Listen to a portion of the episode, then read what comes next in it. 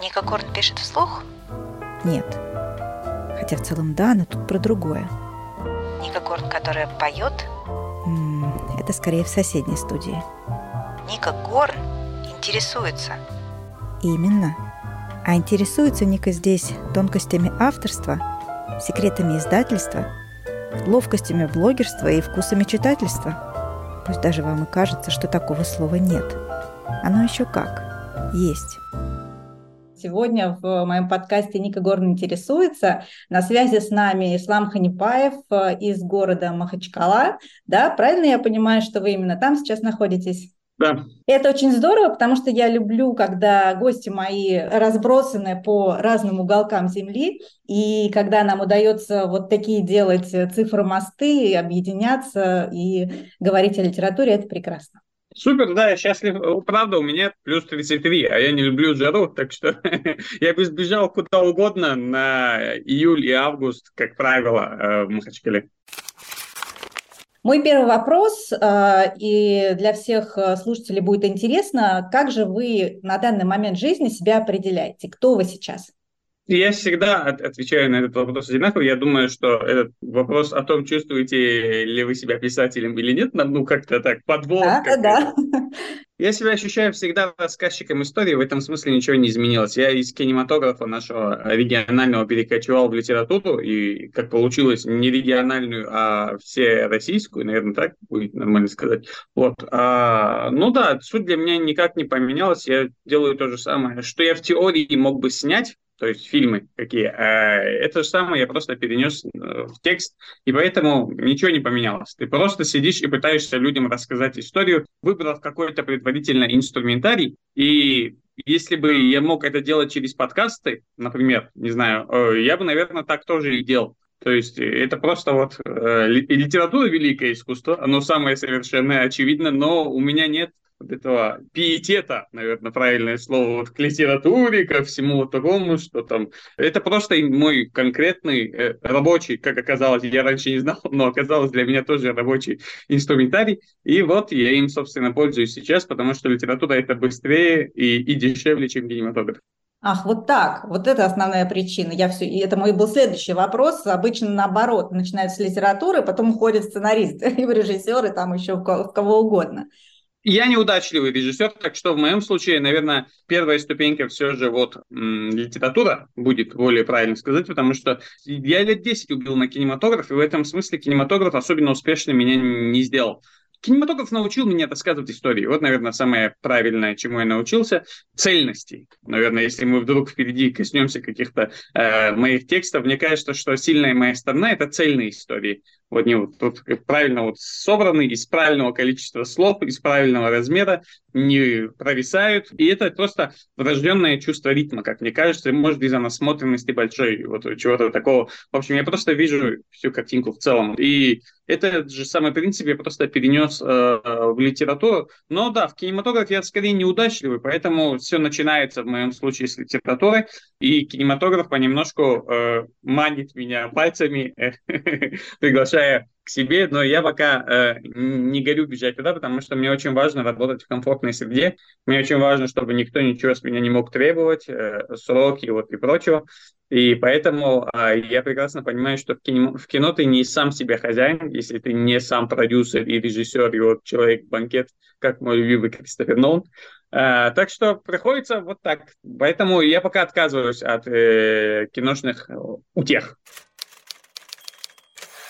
Я знаю, что вы э, вдохновлялись э, не какими-то прототипами, скажем так, из жизни, да, а у вас все это шло как раз от фильмов, от Голливуда, от э, южнокорейских детективов, э, то есть вы оттуда черпали вдохновение, нежели из э, реальной жизни, так?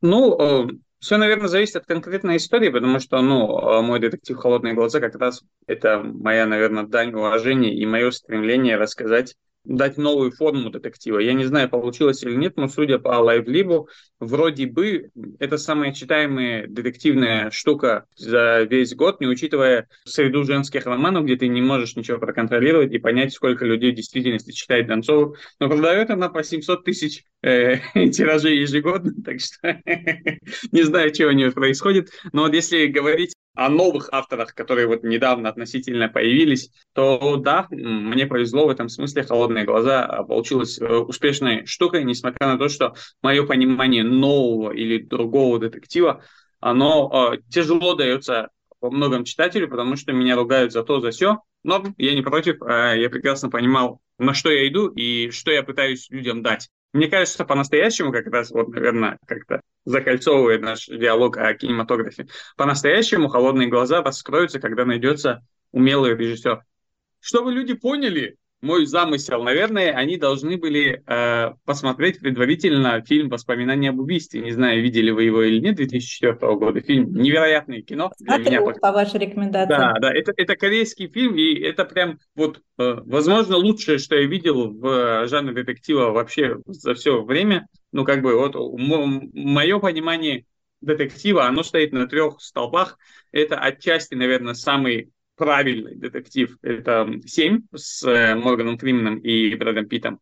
Затем, конечно, настоящий детектив – это самое правильное понимание сериала, вот настоящий детектив, в смысле Мэтью МакКонахи и Вуди Харрисоном это две штуки вот такие вот стандартные, нормальные, голливудские, понятные всем. Вот «Семь» и «Настоящий детектив». И как-то рядом с ними э, находится именно воспоминание об убийстве. Это детектив, который мне был очень интересен, и я пытался им как бы проникнуться и его передать э, внутрь своего текста. Не знаю, надеюсь, получилось. И вроде бы получилось, но вот как-то так. Премия лицеи, я думаю, что это самое начало э, большого признания, чего я вам очень, очень желаю.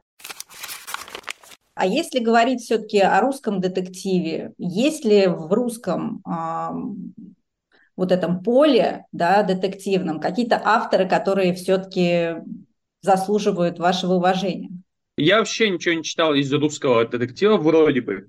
Да, вроде бы не читал. Я попытался прочитать... Даже Акунина э... читали? Нет, Акунина тоже не читал. Ну, я, я вообще удивился, что Акунин это э, детектив. ну, как бы такое понятие исторического детектива, это для меня немножко новая штука была. Ну, я ее относительно недавно для себя открыл, вот, наверное, пару лет назад, когда узнал, кто такой Акунин.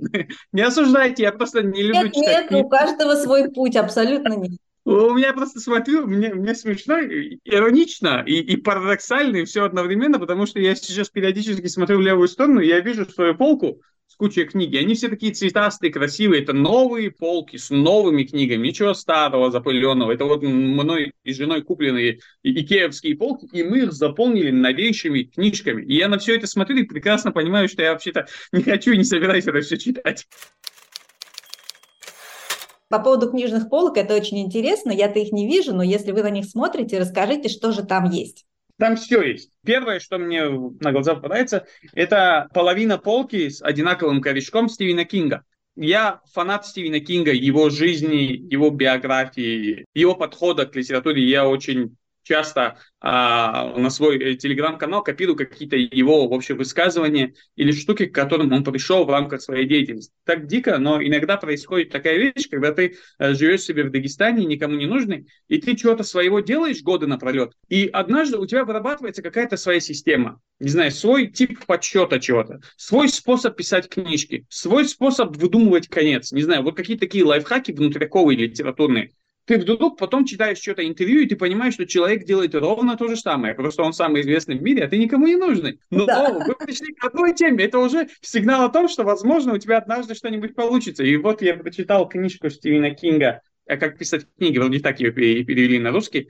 А, мне кажется, что в году 17 или 16 не помню. В общем, я просто эту книжку вот так вот не почувствовал в этом смысле. Я просто ее проглотил один раз и через пару лет еще раз перечитал, точно так же ее проглотил. И я был супер ею вдохновлен, хотя на тот момент у меня ничего не, по... не получалось еще в литературе. И было такое призрачное ощущение того, что если ты делаешь ровно то же самое, то, что делает Стивен Кинг, и ты за ним не повторяешь, а ты пришел к этому сам, то, возможно, у тебя есть шанс.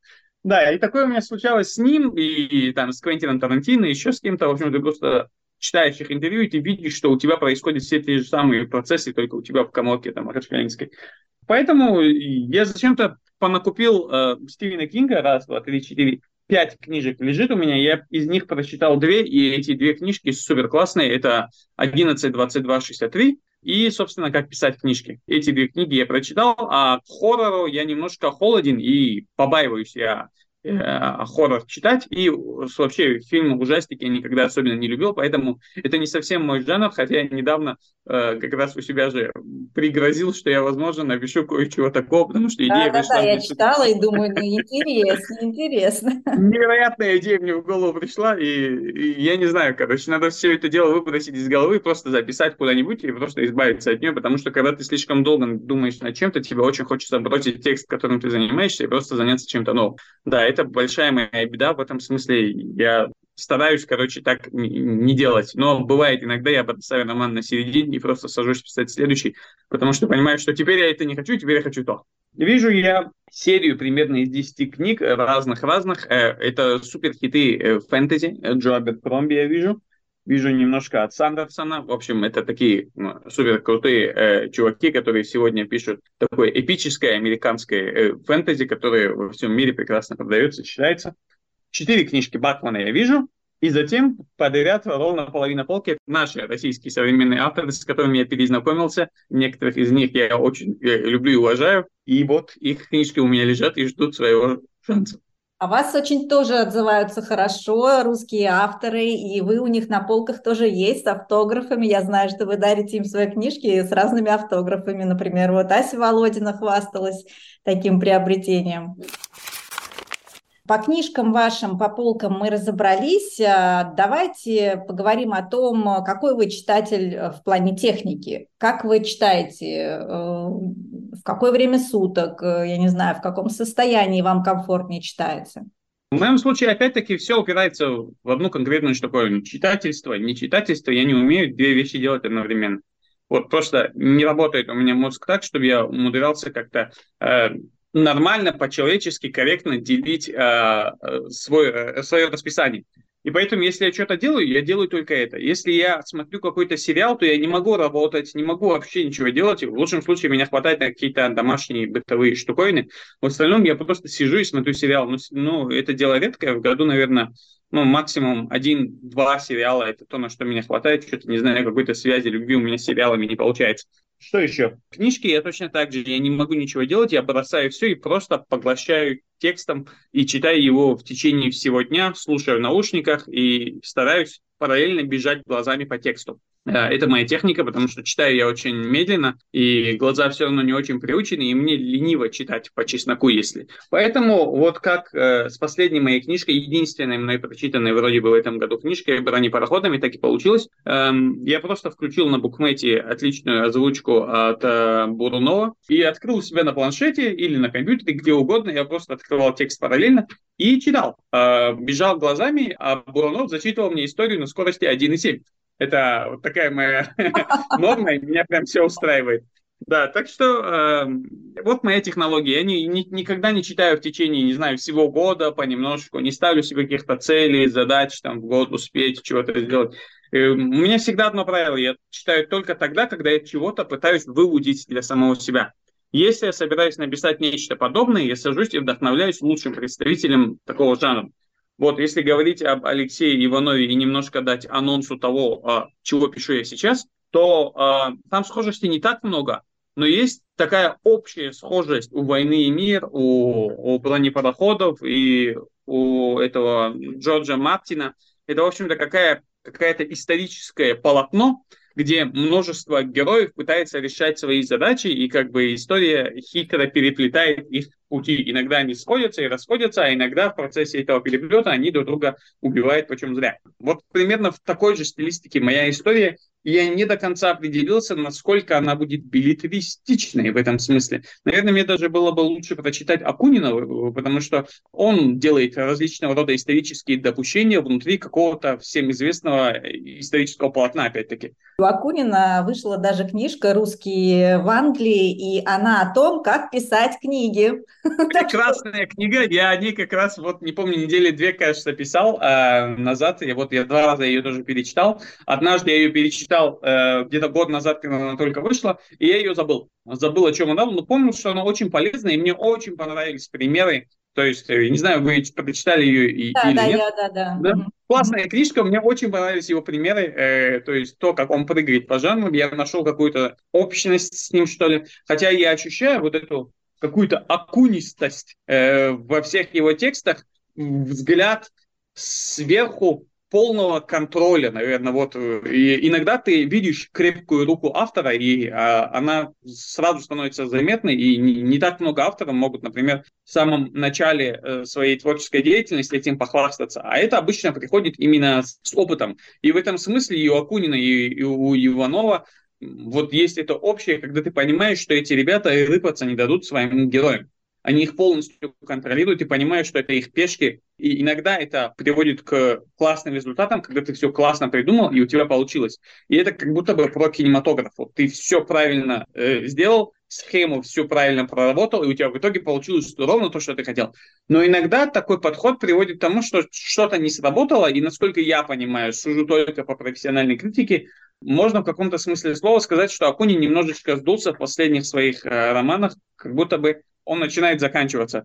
Вы же сказали, что вы не читали Акунина. Да, да, да, я говорю, я сужу по критике именно. А, по я почитал, э, да, и я обычно там, наверное, 5-10 хотя бы а, известных критиков по новому тексту читаю, и понемножку я вижу, что на нового Акунина чего-то там копится, и вижу, что, ну да, э, в общем-то, все сводится к тому, что Акунин как будто бы уже не тот, и при этом Иванов прежний в своих бронепароходах, но крепкий прежний, потому что я читал «Сердце парны», еще что-то читал, короче, поэтому в Иванове я чуть-чуть больше самоличностно разбираюсь. И мне понравился этот бронепароходовский Иванов, и при этом я перед собой ставил четкую задачу взять самое лучшее, все, что есть у Иванова, и убрать все самое плохое, то, что мне не нравится. И если вы пробежитесь по моему каналу назад, у меня есть четыре таких огромных талмуда двухнедельной или трехнедельной давности, где я разносил и хвалил одновременно эти бронепароходы, собственно, и я пытался разобраться, что с текстом не так, и, собственно, некоторые штуковины я украл для себя. А можно тогда вот три э, пункта, что не так? Первое, наверное, это отчасти слитый сюжет концовка именно. Я вижу, э, либо там планируется какое-то продолжение, тогда все оправдано, но, наверное, надо было более явно намекнуть на то, что сейчас, э, ребята, подождите два года, и я вам дам продолжение. Абсолютно гениальная придумка Иванова – это маленький гениальный э, конструктор, и его э, защитник Мамедов, конструкция их отношений шикарная, прекрасно, гениально придуманная и слитая в конце. Я не буду рассказывать о судьбе, но это вот самый большой провал, наверное, концовки, когда ты можешь прямо взять и пальцем показать на Иванова, и ему было бы, наверное, это обидно слышать, но сказать прямо, вы просто не справились с тем, чтобы придумать очень интересное кинематографичное. Я вам тысячу процентов гарантирую. Вы вспомните этот момент нашего диалога, когда Иванова экранизируют, и конец не будет таким киношники придумают круче и интереснее. Я через несколько подкастов э, надеюсь все-таки встретиться с Юлей Зайцевой. Зайцевой, да. Ни за что не рассказывайте я мне об этом. поэтому она в любом случае послушает предыдущие, ну, я надеюсь, выпуски, возможно, она... Тогда, тогда я должен сразу отослать всех нас к моему в итоге мнению по Ивановым, и а, за все прочитанное мной я выставил тексту оценку. Это текст железно в десятке моих любимых романов вообще. То, что я вытащил из этого романа для себя, намного больше, чем то, что мне не понравилось. Например, мне не понравилась концовка, которая, по моему мнению, немножко слитая. Второе, мне не понравилось то, что многие герои выполняют функции. Вот как на корабле, они просто конкретный человек, который делает чего-то. Вот точно так же в конце ты не очень сильно э, рыдаешь из-за их э, смертей, таких э, пролетно случайных, как будто бы. Не просто нашла пуля, скажем так. И ты не, не очень сильно по ним горюешь, просто потому что тебе не хватает этой истории. Ты хочешь понять, э, ждет ли механика дома семья, мне в Иванове как раз этого и не хватало. В концовке я понимал, что умирают герои, которые, в общем-то, должны быть дороги, но мне их не было жалко. И это же самый минус э, в моем случае к лисим бродам, где я еле как пробираюсь где-то на 40% э, этого текста. И я чувствую, что я абсолютно никак не, ни, никакой связи у меня с главным героем нет, э, лисих брод. То есть мне не жалко, если он сейчас подохнет, и вместо него появится другой герой, мне просто будет без разницы настолько никакой связи нет. Я понимаю, что это от того, что автор сам прекрасно понимает, что он хочет, и он контролирует этот уровень личной связи. И если мне очень понравился Неристав, вот этот капитан корабля, я считаю, что это герой, чью судьбу э, надо изучать в учебниках литературы как одну из самых классных. Его, его драматизм, через который он проходит, ну, не знаю, невероятная штука, короче, то, как и Ивановым, и именно судьба этого героя придумана его, и вообще находка нашего неожиданного злодея, мне тоже очень сильно понравилось, а, при том, что мне не понравился этот э, мостовой финал, назову его так, но наш неожиданный главный злодей его э, метаморфозы мне очень понравились, как это все происходит, как он меняется в процессе, это было классно. И поэтому у Иванова прям куча классных идей, которые периодически бьются об некоторые, которые лично мне, по крайней мере, не понравились. И, и вот как-то так. И поэтому я уверен, зная, как в теории работают киношники, я знаю, что киношники э, переделают и сделают это круто для кинематографа. Третья вещь, в которой я немножко эм, недоволен текстом, я вижу, как будто бы то, что Иванов заранее за всех продумал, какая должна быть экранизация. Там практически четкий по размеру главы, в определенном количестве слов, страниц. Ты видишь, что это сцена за сценой. Потому он профессионал и понимает, что дальше будет экранизация и упрощает да, да. работу. Должен, должен быть таким э, э, писатель. Вот в этом вопрос. Мне кажется, что уж больно много слов таких, когда ты слишком понимаешь, что автор все за вас отделал, все обработал как бы и дал ровно то, чего он хотел дать, и у вас нет возможности для собственных интерпретаций, какой-то свободы, и у вас нет личной связи Э, ну, наверное, из 20 примерно действующих лиц. У вас есть это более-менее личная связь только с одним-двумя героями, э, с Мамедовым, э, не потому что он кавказское, э, лицо кавказской национальности, а просто потому что это классно придуманный персонаж, Нерестов и еще кто-то, не помню э, кто, в общем, э, классные персонажи, и ты понимаешь, что с ними этот общий Wi-Fi выработался, а с другими не очень. И поэтому, когда они умирают, ты такой, ну, умерли и умерли. Это же предполагалось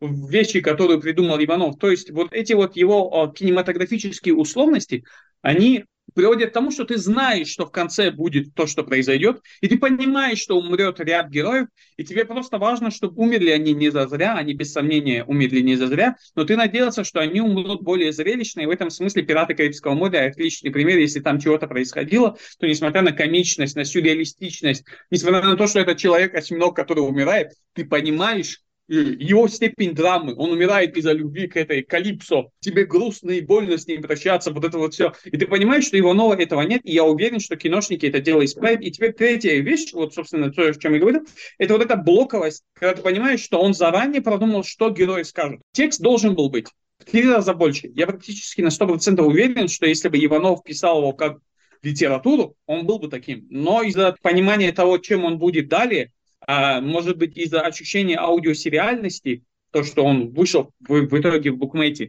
как раз за месяц до моего аудиосериала, вот, возможно, это все привело к тому, что Иванов понимал четко задачу, и ты понимаешь, что и диалоги там ужаты, и сцены там ужаты, и вот четко ясно, как будто камерой снимающиеся. Просто а, в кино очень важно диалог, который бы ты уместил в 10 страниц, уместить в одну страницу, чтобы герою ровно то, что надо, произнесли, а дальше уже, короче, все расскажет картинка и актерская игра, вот такие вот переигрывания бровями, там, не знаю.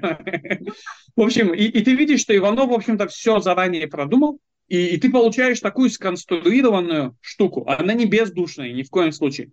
Но есть ощущение именно легкой такой бездушности, что ли, а, именно из-за того, что ты видишь, что это слишком жесткая авторская рука, которая сама все это дело контролирует.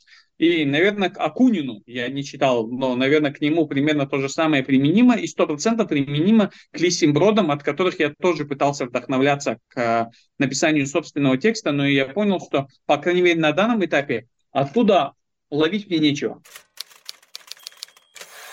Из этого вашего монолога у меня э, есть вопрос. Э, все-таки вам нравится читать про что или про как? Вот для вас литература в первую очередь... Что? Что? Тысячу процентов. Читать или писать? Уточню просто. Ну давайте так читать. Читать мне приходится про как. Сейчас есть ощущение. Но когда я сажусь про как, я изначально выбираю всегда, а про что я буду читать про как.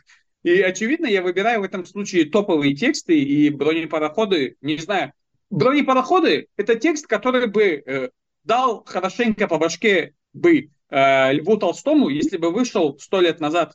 Это текст именно такого уровня. И люди современные, люди, читающие и слушающие эти сериалы, смотрящие, в общем, люди, которые уже привыкли к этой всей масштабной историчности, к блокбастерности истории, вот, э, они не поймут, насколько бронепароходы на самом деле невероятная штуковина. И мне ввиду свежести своего ума, э, не литературности, не начитанности, очевидно, насколько этот текст в этом смысле выделяется. Это невероятная штуковина, и я надеюсь, в будущем как-то люди отметят для себя. Вот, например, сейчас, ну, ни у кого, наверное, язык не повернется назвать э, э, Льва Толстого билетристом. Как-то э, так э, не, не, не очень, наверное, это дело прозвучит, потому что классик, там, это все. А от чего он исторический билетрист? И чего э, товарищ Достоевский? Детективный билетрист в итоге получается. И, и ты понимаешь, что эм, в Иваново в этом смысле тоже немножечко тычут исторической билетристностью. Но это в моих ощущениях выше и больше, чем то, чем занимается, например, Акунин. Э, он рассказывает больше вот какую-то сюжетно-увлекательную историю. У Иванова как будто, очевидно, прослеживается задача исторического осмысления, что ли. Как-то так. Я не помню, на что я отвечал. Извините, я опять убежал. А, ничего страшного, да. Это был вопрос про что и про... А, да, да, да, все, все, все, вспомнил. Да. Пишу я, конечно, э, мне всегда приходится решать задачу «как», когда я пишу. А, потому что э, всегда я знаю, что я придумаю классно. Я уверен в этом. Моя проблема в том, что я могу все запороть своим отвратительно литературным стилем которого нет, и который я каждой книжке выдумываю постоянно по новой, потому что новые жанры, ты всегда пытаешься играть на новом поле и пытаешься поэтому изучать некоторые э, исторические штуковины, чтобы просто обучиться, так скажем, э, очень быстрый урок провести литературной стилистики, наверное, того времени. Вот. Поэтому вот как-то так. Я пытаюсь просто не испортить текст. Мое всегда про что, когда я пишу, но приходится изучать про как, чтобы не напортачить и не испортить Потому что это для меня великая, большая задача всегда просто-напросто уметь корректно описать то, что крутится у меня в голове. А как вы пишете тогда? А, расскажите слушателям, потому что а, я знаю, что вы падки на запойное писательство. Как у вас это происходит? Эм, больше не падок, потому что был раньше падок, э, сейчас я немножко отошел от этого дела, но сроки мои немножко горят. По-моему, мне придется вернуться в режим адского писателя. Но эм, у меня есть великий скилл. Скилл, которым не обладает 90, не знаю, 9% пишущих э, в России. И этот скилл примерно так, такой. Это умение работать со стрессом, который происходит э, в литературе, в процессе письма. Это сложная штука, и она прям поездом проходится по пишущему человеку, и поэтому я прекрасно понимаю, когда люди скажем, больше 500 слов в день осилить не могут написать. Не знаю, не помню там, чего получается по знакам, может кто-то знаками любит читать. Ну, где-то три с половиной тысячи знаков, это как будто бы потолок для такого среднестатистического обычного писательства. А мой потолок а, обычно, каким я был, сейчас я не такой, но каким я был, это примерно 20 тысяч, 25 тысяч слов, э, знаков, знаков, не слов. Это была моя э, норма, и по словам, наверное, это э, от трех тысяч слов до 5000 слов в день я осиливал, и, и просто потому, что мой мозг, он этот стресс понимает немножко по-другому. Письмо для множества пишущих – это страдание. Я вижу, вы киваете, возможно, для вас тоже такие немножко мучения, страдания с любовью, с желанием и с пониманием, ради чего все это делается. Все понимаю, но у меня не так. Я просто пытаюсь да? Э, найти э, про Стивена Кинга. Я помню, что у него тоже такое было вот э, ну, много многоресурсное письмо, да, он очень-очень много умел выдавать в день. А вот это, нет, это заслуживает уважения на самом деле. Ну, да, ну, последние пару лет, э, вот, я немножко был э, грустен, когда узнал, что он признал свою старость и сказал, что все, теперь тысяча слов в день – это мой максимум. А раньше его график, учитывая эту книжечку, и надо ее перечитать, но учитывая эту книжечку, он э, вставал, кажется, садился часов в 7 или 8 рано утром закрывался у себя в кабинете, и следующие часов 4, кажется, он пытался отчаянно написать 2000 слов. Не, не знаю, чего это значит относительно русского языка, э, анг, английские словечки, но в итоге вот 2000 слов в день – это его норма, и вот так вот в течение года, там, не знаю, 300 дней в году он пытался выдавать по 2000 слов. У меня происходило примерно то же самое, просто потому что у меня ощущение литературы другое. Это не история про то, что сейчас я буду мучиться и, и рожать текст, а история про то, что я сажусь на свой корабль пиратский, и я вижу вот эту воронку, в которой мы будем все тонуть, стрелять друг друга, убивать друг друга. И я такой, эй, сегодня или никогда. И вот то есть, с такими ощущениями я прыгаю туда каждый раз. И это для меня большой драйв, это ощущение войны э, каждый день. Просто в моей жизни все слишком сильно зависит от моего ощущения конкретного дела. Я могу конкретную штуковину не делать, просто потому что я не хочу этого делать и придумать тысячу отмазок, и как бы, да, и, и казаться мне, что это все сложно, там, туда-сюда. Но в действительности, если у тебя меняется отношение к какому-то делу, то ты как будто на крыльях. И у меня очень все слишком зависимо именно от вот моего ощущения, понимания конкретного какого-то дела. И я пытаюсь это к литературе сохранить. Я каждый раз как мантра себе вбиваю в голову это вот ощущение того, что литература – это не про мучение, а это про то, что ты вообще-то занимаешься великим делом. И поэтому очень важно, чтобы твои тексты были именно такими, какими ты э, хочешь заниматься, чтобы у тебя было ощущение вот того огня, который ты передашь в этот текст. И с последним текстом, как и со всеми изданными, у меня ровно такие ощущения. Это просто огромный вулкан и страсть. А, мне очень хочется каждый день этим текстом заниматься.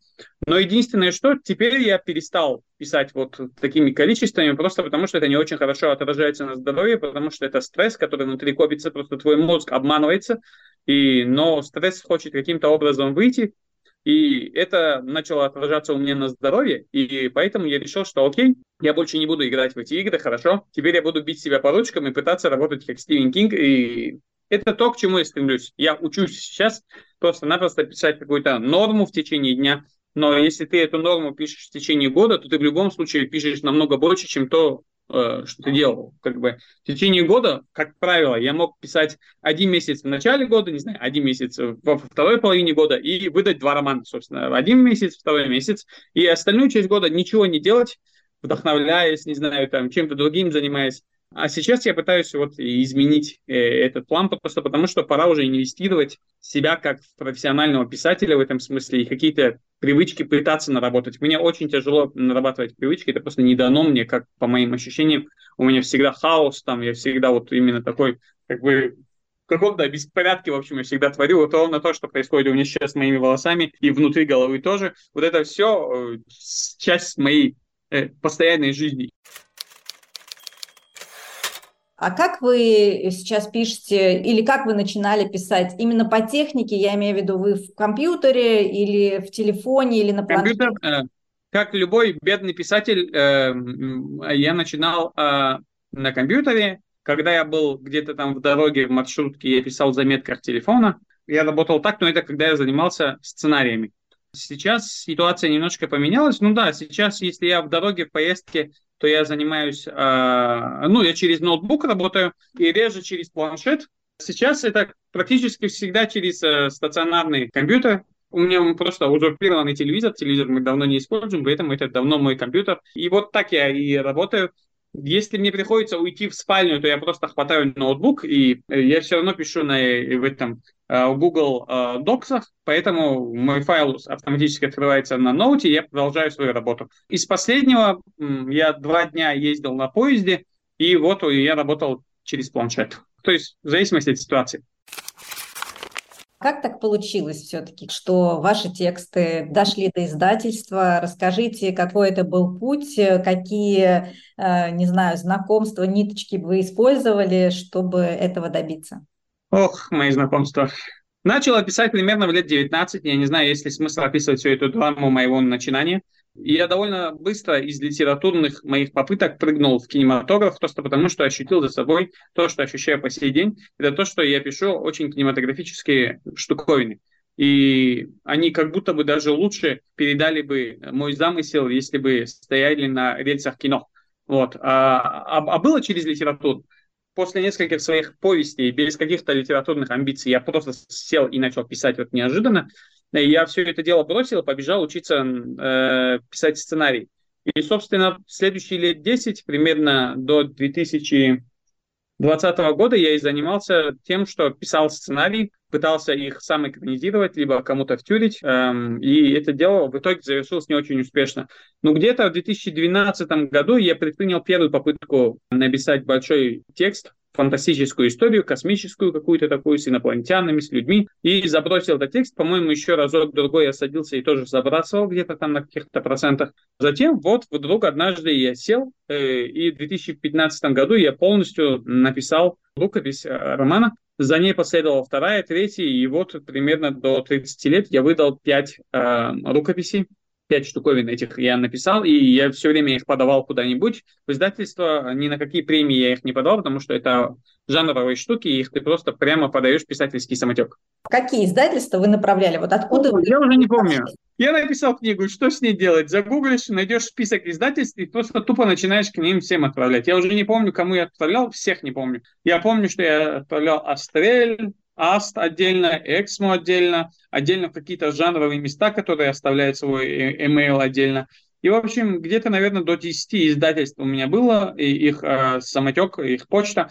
И каждый раз, когда я пописывал новый текст, я его сразу туда отправлял, и никогда, собственно, и не получал ответов. Боль и грусть. А в итоге на карантине 2020 года я сел писать, э, типа я, текст, который, собственно, и сделал из меня того, кто я получился в итоге точно не было у меня никаких издательских амбиций. Я писал ее, чтобы издать, скорее всего, за свои деньги или найти каких-нибудь спонсоров, пару сотен тысяч рублей собрать и просто в максимально дешевом варианте, как получится сделать, и найти способ в Дагестане это дело издать.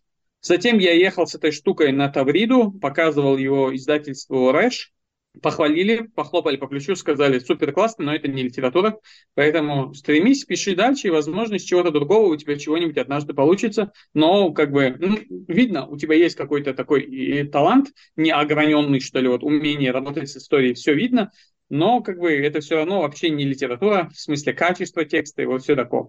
Я уже отчаявшийся, уже окончательно решивший, что я больше не пишу ни строчки и не будет из меня никакого писателя, я никогда ничего не издам, вот на таких вот ощущениях в самый последний момент, самые последние часы я подал текст на лицей. Сами подали? Да, да, да, да. Это ты, на лицей ты подаешь всегда сам. Там нет, ни, никто тебя не номинирует. Ты просто берешь свою заявочку и айда, вперед.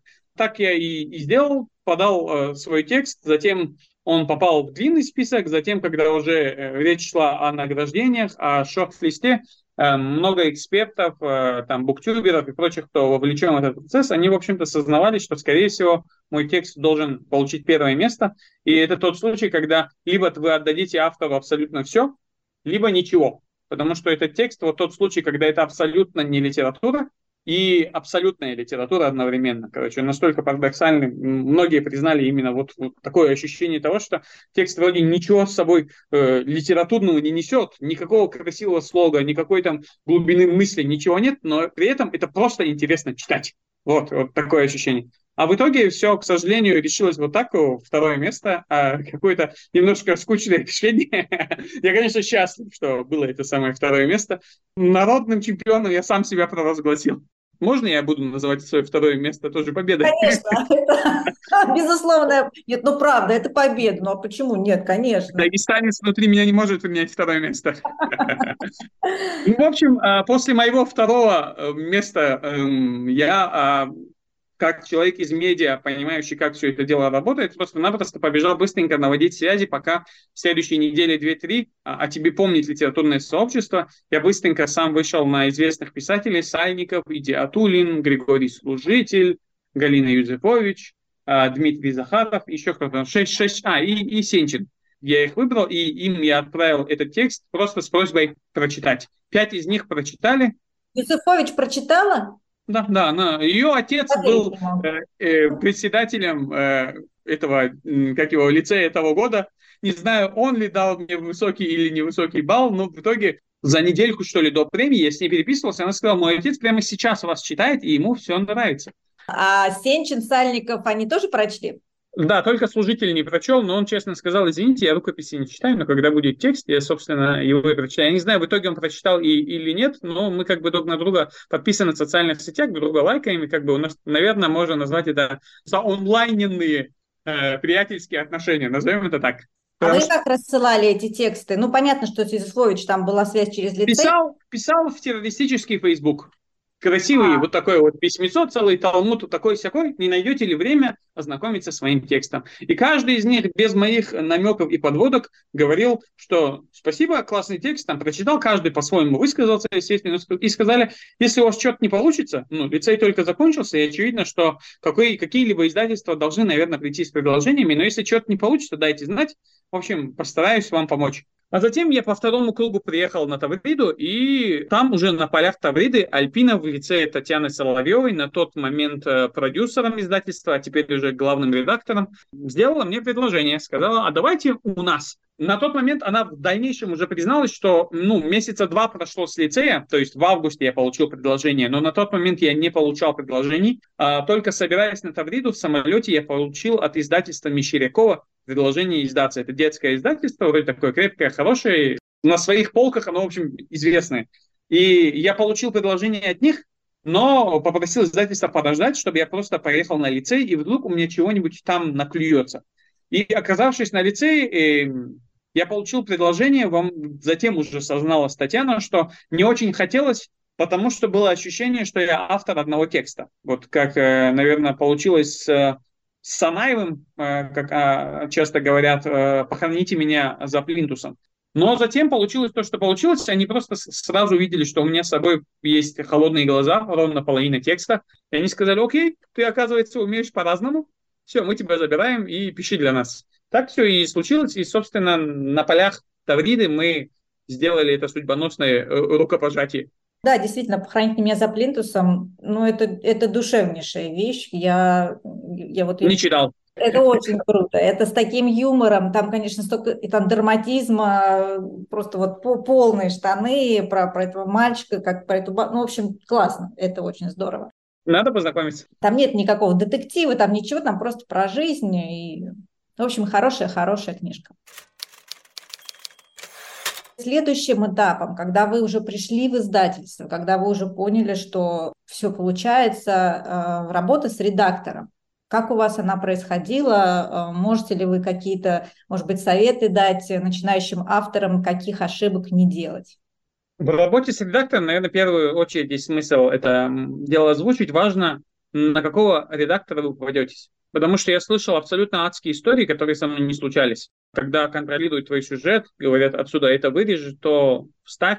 Но у меня есть ощущение, что по мне видно и понятно, что я сложившийся автор. В том смысле, что когда я пришел в издательство, когда случился мой литературный успех, это очень часто описывают в всяких э, книжках поучительного характера, там всяких эм, про личную эффективность, про биографию. В общем, успеху своему надо быть готовым. Вот примерно так. То есть э, подготавливайте, что ли, почву, чтобы, если у вас случился успех, вы могли на этих рельсах держаться. И в этом смысле у меня уже были планы на следующие лет 10, чего я хочу писать. Я и без издательства, и до Альпины, и после сразу садился и писал следующий свой текст. И вот в этом смысле я как будто бы был готовый автор. И есть авторы, по которым ты ощущаешь, что у них есть некая невшимость в рамках сюжета. И ты понимаешь, что ты можешь немножко подергать этого автора и заставить отсюда кое-что отрезать, а куда-то кое-что добавить. Но в моем случае, мне кажется, что со всеми издателями, с которыми я сейчас работаю, это очевидно, что со мной лучше не шутить в том, что касается сюжетных штуковин, что это всегда будет ровно то, что я придумал, я ни одной строчки дополнительной туда не добавлю и не отрежу оттуда, если я сам не посчитаю это важным.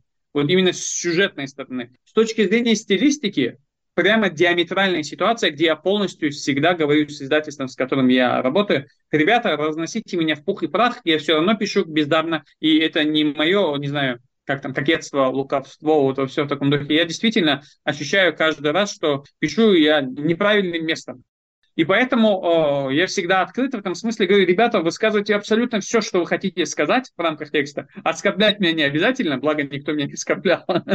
Но вы скажите все, что хотите, и все, что получается, я исправлю. И зачастую э, мой текст просто весь красный из-за количества правок, которые туда внесены, но все они именно словесно-стилистические.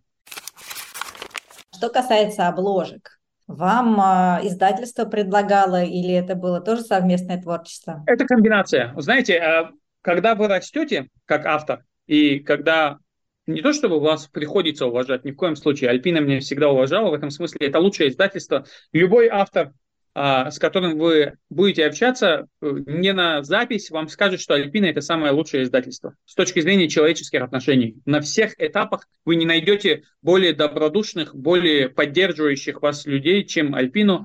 И, вероятно, на уровне вашего заключения контракта тоже они стремятся просто вас максимально поддержать. Наконец-то пришел честный человек, потому что я задаю этот вопрос, я уже перестала его задавать на самом деле, потому что все так уклончиво, ну вот мы и это хорошее, и эти хорошие понимают, что все могут пойти и туда, и сюда. Ну, вот я очень признательна. Поверьте человеку, который знаком с большинством сейчас э, активно пишущих авторов, и э, большинство из них яркое, по крайней мере, молодежное, в каком бы издательстве оно ни издавалось, все из них понимают, что им бы прекрасно жилось в Альпине потому что это чисто на уровне человечности, это самое лучшее, что может быть, и, возможно, на уровне финансовом, в частности, эти люди с самого начала подходят к вам с таким уважением, с таким пониманием того, что мы пытаемся вырастить из вас большого автора. И в рамках обложек, э, с первой обложкой, я просто сразу считался с тем, вот что захочет издательство, я с тем соглашусь. У издательства есть э, не контрактное, но такое э, чисто человеческое обязательство, чтобы автор одобрил обложку. У Альпина, по крайней мере, так. Не знаю, как у других. И поэтому Альпина не, не сделает обложку такую, которую вы не хотите. Вот с типа я, мне кажется, что случилось идеальное попадание сразу с обложкой. И есть те случаи, когда люди говорят абсолютно ужасная обложка, но в большинстве случаев, прочитав текст, люди называют эту обложку просто идеальной. Вот, вот ровно такой, какой и есть текст. Хулиганский, нестандартный, необычный, такой немножечко вот такой, как будто на отмаш написанный вот ровно примерно такая же обложка, и она передает этот мой дух и стиль. Дальше следующая обложка «Холодные глаза» это была как раз проблемная штуковина, где мы пытались что-то родить, какого-то Франкенштейна, и издательство с одной стороны стремилось к чему-то, я к чему-то, и вот мы ударились вместе, вот что у нас родилось в конце,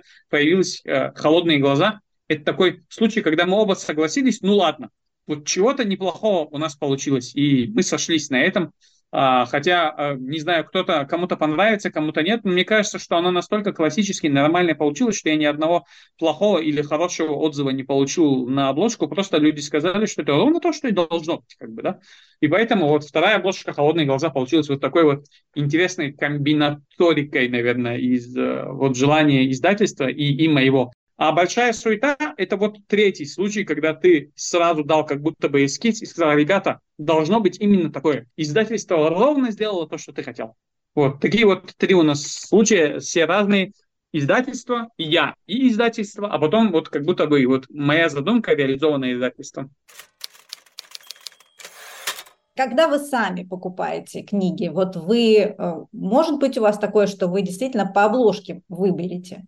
Во-первых, э, я всегда покупаю целенаправленно, зная, чего я иду покупать. У меня никогда не бывает такого, чтобы я шел такой, ай, да, вот это вот, а чего это такого? Потому что проблема или мое счастье в том, что я очень хорошо разбираюсь сейчас в литературе, не читав ее, в смысле авторов, кто чего написал, примерно понимая, какие у текстов оценки. В общем, я вот такую аналитическую деятельность я веду, непонятно зачем, но мне, мне нравится ощущать, что я слежу за литературой, и поэтому я знаю, кто что написал, а, какие отзывы от самых главных издателей. Вы сначала выбираете книгу, а потом уже, да... Да, да, да, у меня другого не бывает.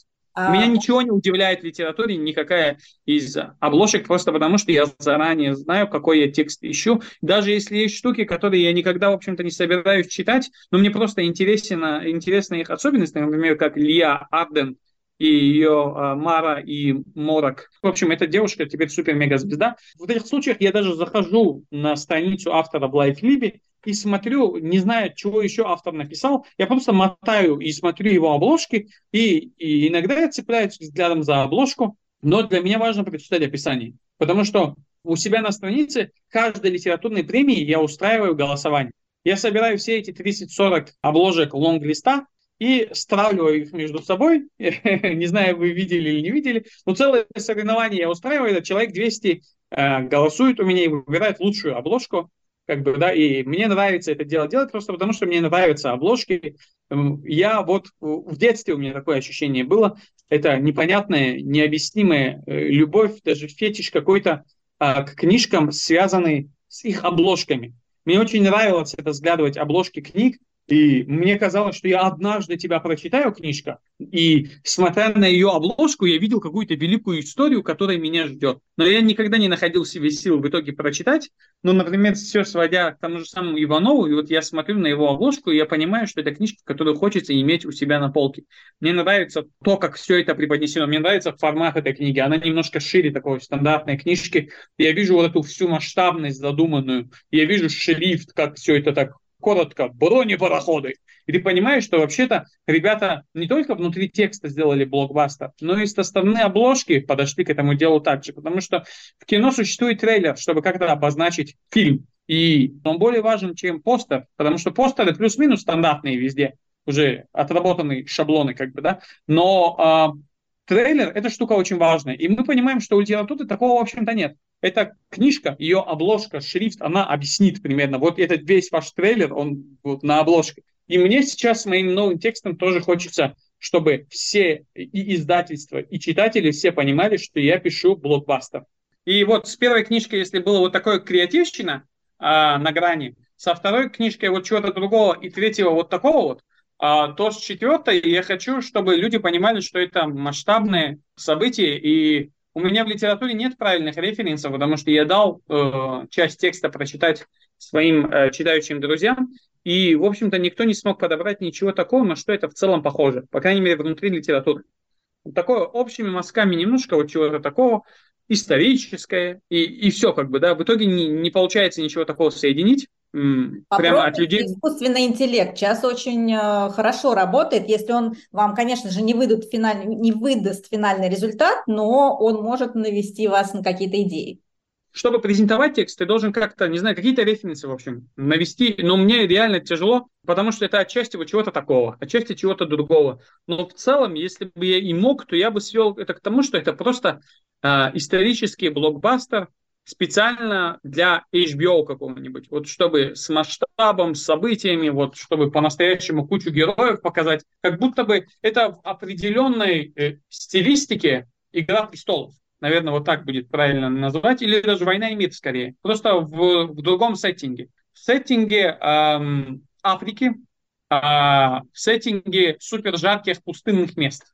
Я изучил события колониальные, которые происходили лет 120 тому назад, а, и даже Кстати, больше. Там должна быть Великобритания, это же э, английские колонии были. Да, там все были, э, в первую очередь французы, если мы говорим про пустыню. И в итоге это классная околоколониальная история, где ты как будто бы во всем этом гигантском масштабе пытаешься понять цену жизни человека. Вот о чем думает э, определенная цивилизация, приходя в другую и объясняя им, эй, это неправильно, мы принесли к вам Христа, мы принесли к вам э, высокие э, технологии, и то, что вы сейчас делаете, так делать нельзя. И вы там кушаете, не знаю, вот таких э, животных, а грызунов кушать нехорошо. Имейте в виду, и змей нехорошо. А человеку в пустыне объясни, что змей кушать нехорошо, человеку, который только это и находит, и, и тему питается, как бы. Я просто э, привожу такие аналогии. И как бы ты пытаешься эту норму, что ли, найти, потому что сегодня мы этими же самыми вопросами задаемся, какое право имеет одна страна приходить другой и говорить, то, что вы делаете, это неправильно, то, что мы делаем, это правильно, и мы вам сейчас объясним, как надо жить. Точно такая же британская аналогия, когда приходит условный белый человек и говорит, мы вам, аборигены пустынные, условные арабы, пускай будет эта алжирская, тунисская вот эта волна, мы вам говорим, что ваши все эти мухаммеданские штуки, это неправильно. А вот Христос пришел, и мы к вам пришли, короче, вы тут с мечами, а мы к вам с миром. Просто ради этого мы тоже убьем часть населения, которое у вас как раз с мечами. мы сожжем ваши деревни, но на их месте вырастет мир, и вот, собственно, сюда придет европейская цивилизация. Это одна часть вопроса. Другая часть вопроса, когда вы берете условных арабов, и есть вещи, очевидно, неприемлемые, как многоженство, скажем, для Британии.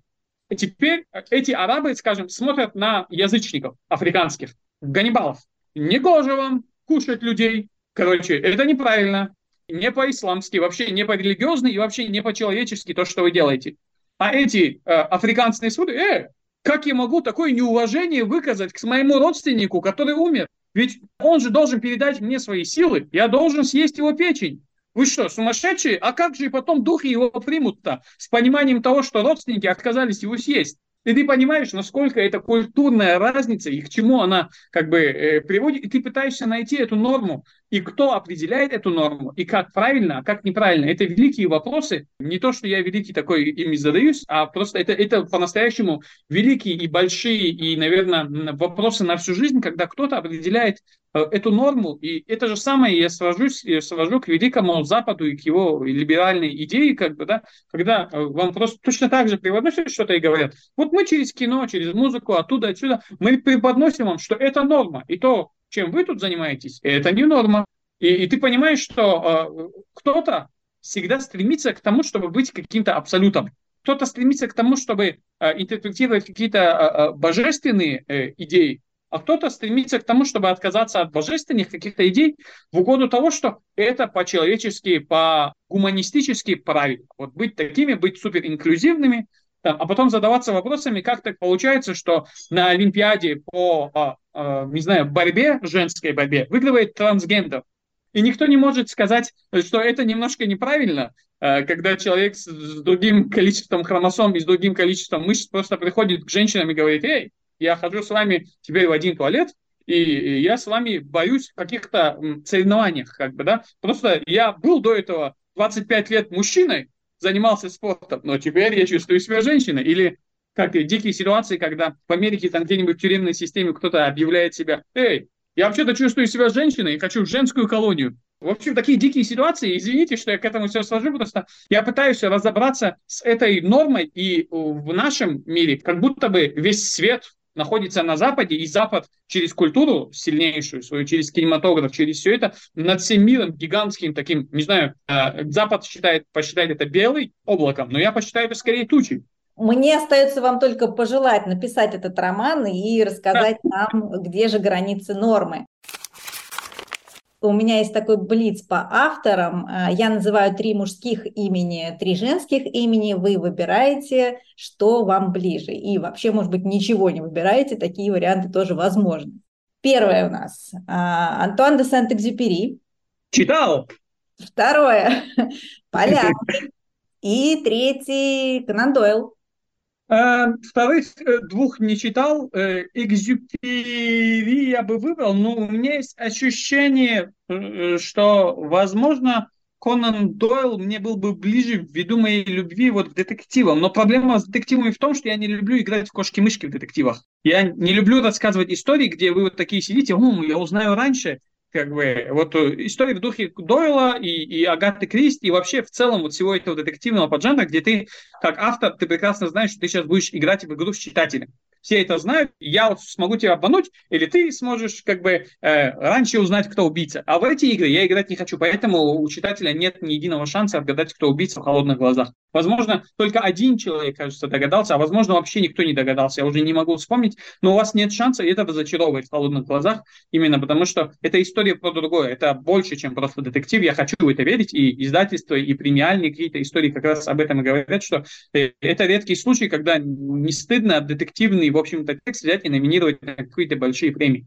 В общем, а, к чему я? Мне очень понравился «Маленький принц», так что я остановлюсь на нем. Женщина. А, Надежда Дурова. Первый раз слышу. Был такой автор, очень мужественная женщина, там, гусарша и так далее. В общем, если что, почитайте. Дальше. Марина Степнова. Я периодически поглядываю на ее лекции, не читал. И, а, например, вот э, Тува Янсен была такая писательница, которая написала «Мумитроль». Блин, у меня есть какая-то вот такая любовь к скандинавским делам, она не знаю, ничем не объяснимая, просто есть какой-то, какая-то любовь. Не знаю, как это работает, я не прочитал ни разу Нёсбе, э, я только прочитал э, этих э, Бакмана пару книжек, и, но вот есть ощущение, что я хочу пожить немножко в Скандинавии. И хочется автоматически выбрать Туве. Нет, я остановлюсь, возможно, на Степновой, просто потому что она иногда в своих лекциях говорит вещи, которые я не приемлю, когда тебе как будто бы объясняют, как надо, а как не надо. А в литературе как по кайфу, так и надо в итоге. А, но иногда объясняют тебе, как надо, но иногда дают супер здравые, крутые советы.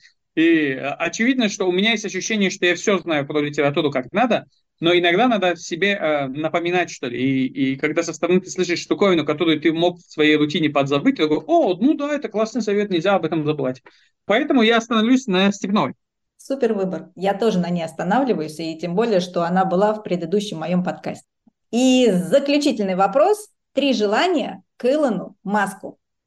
Эм, Илон Маскович инвестирует все свои миллиарды в российскую издательскую систему, в основном в меня.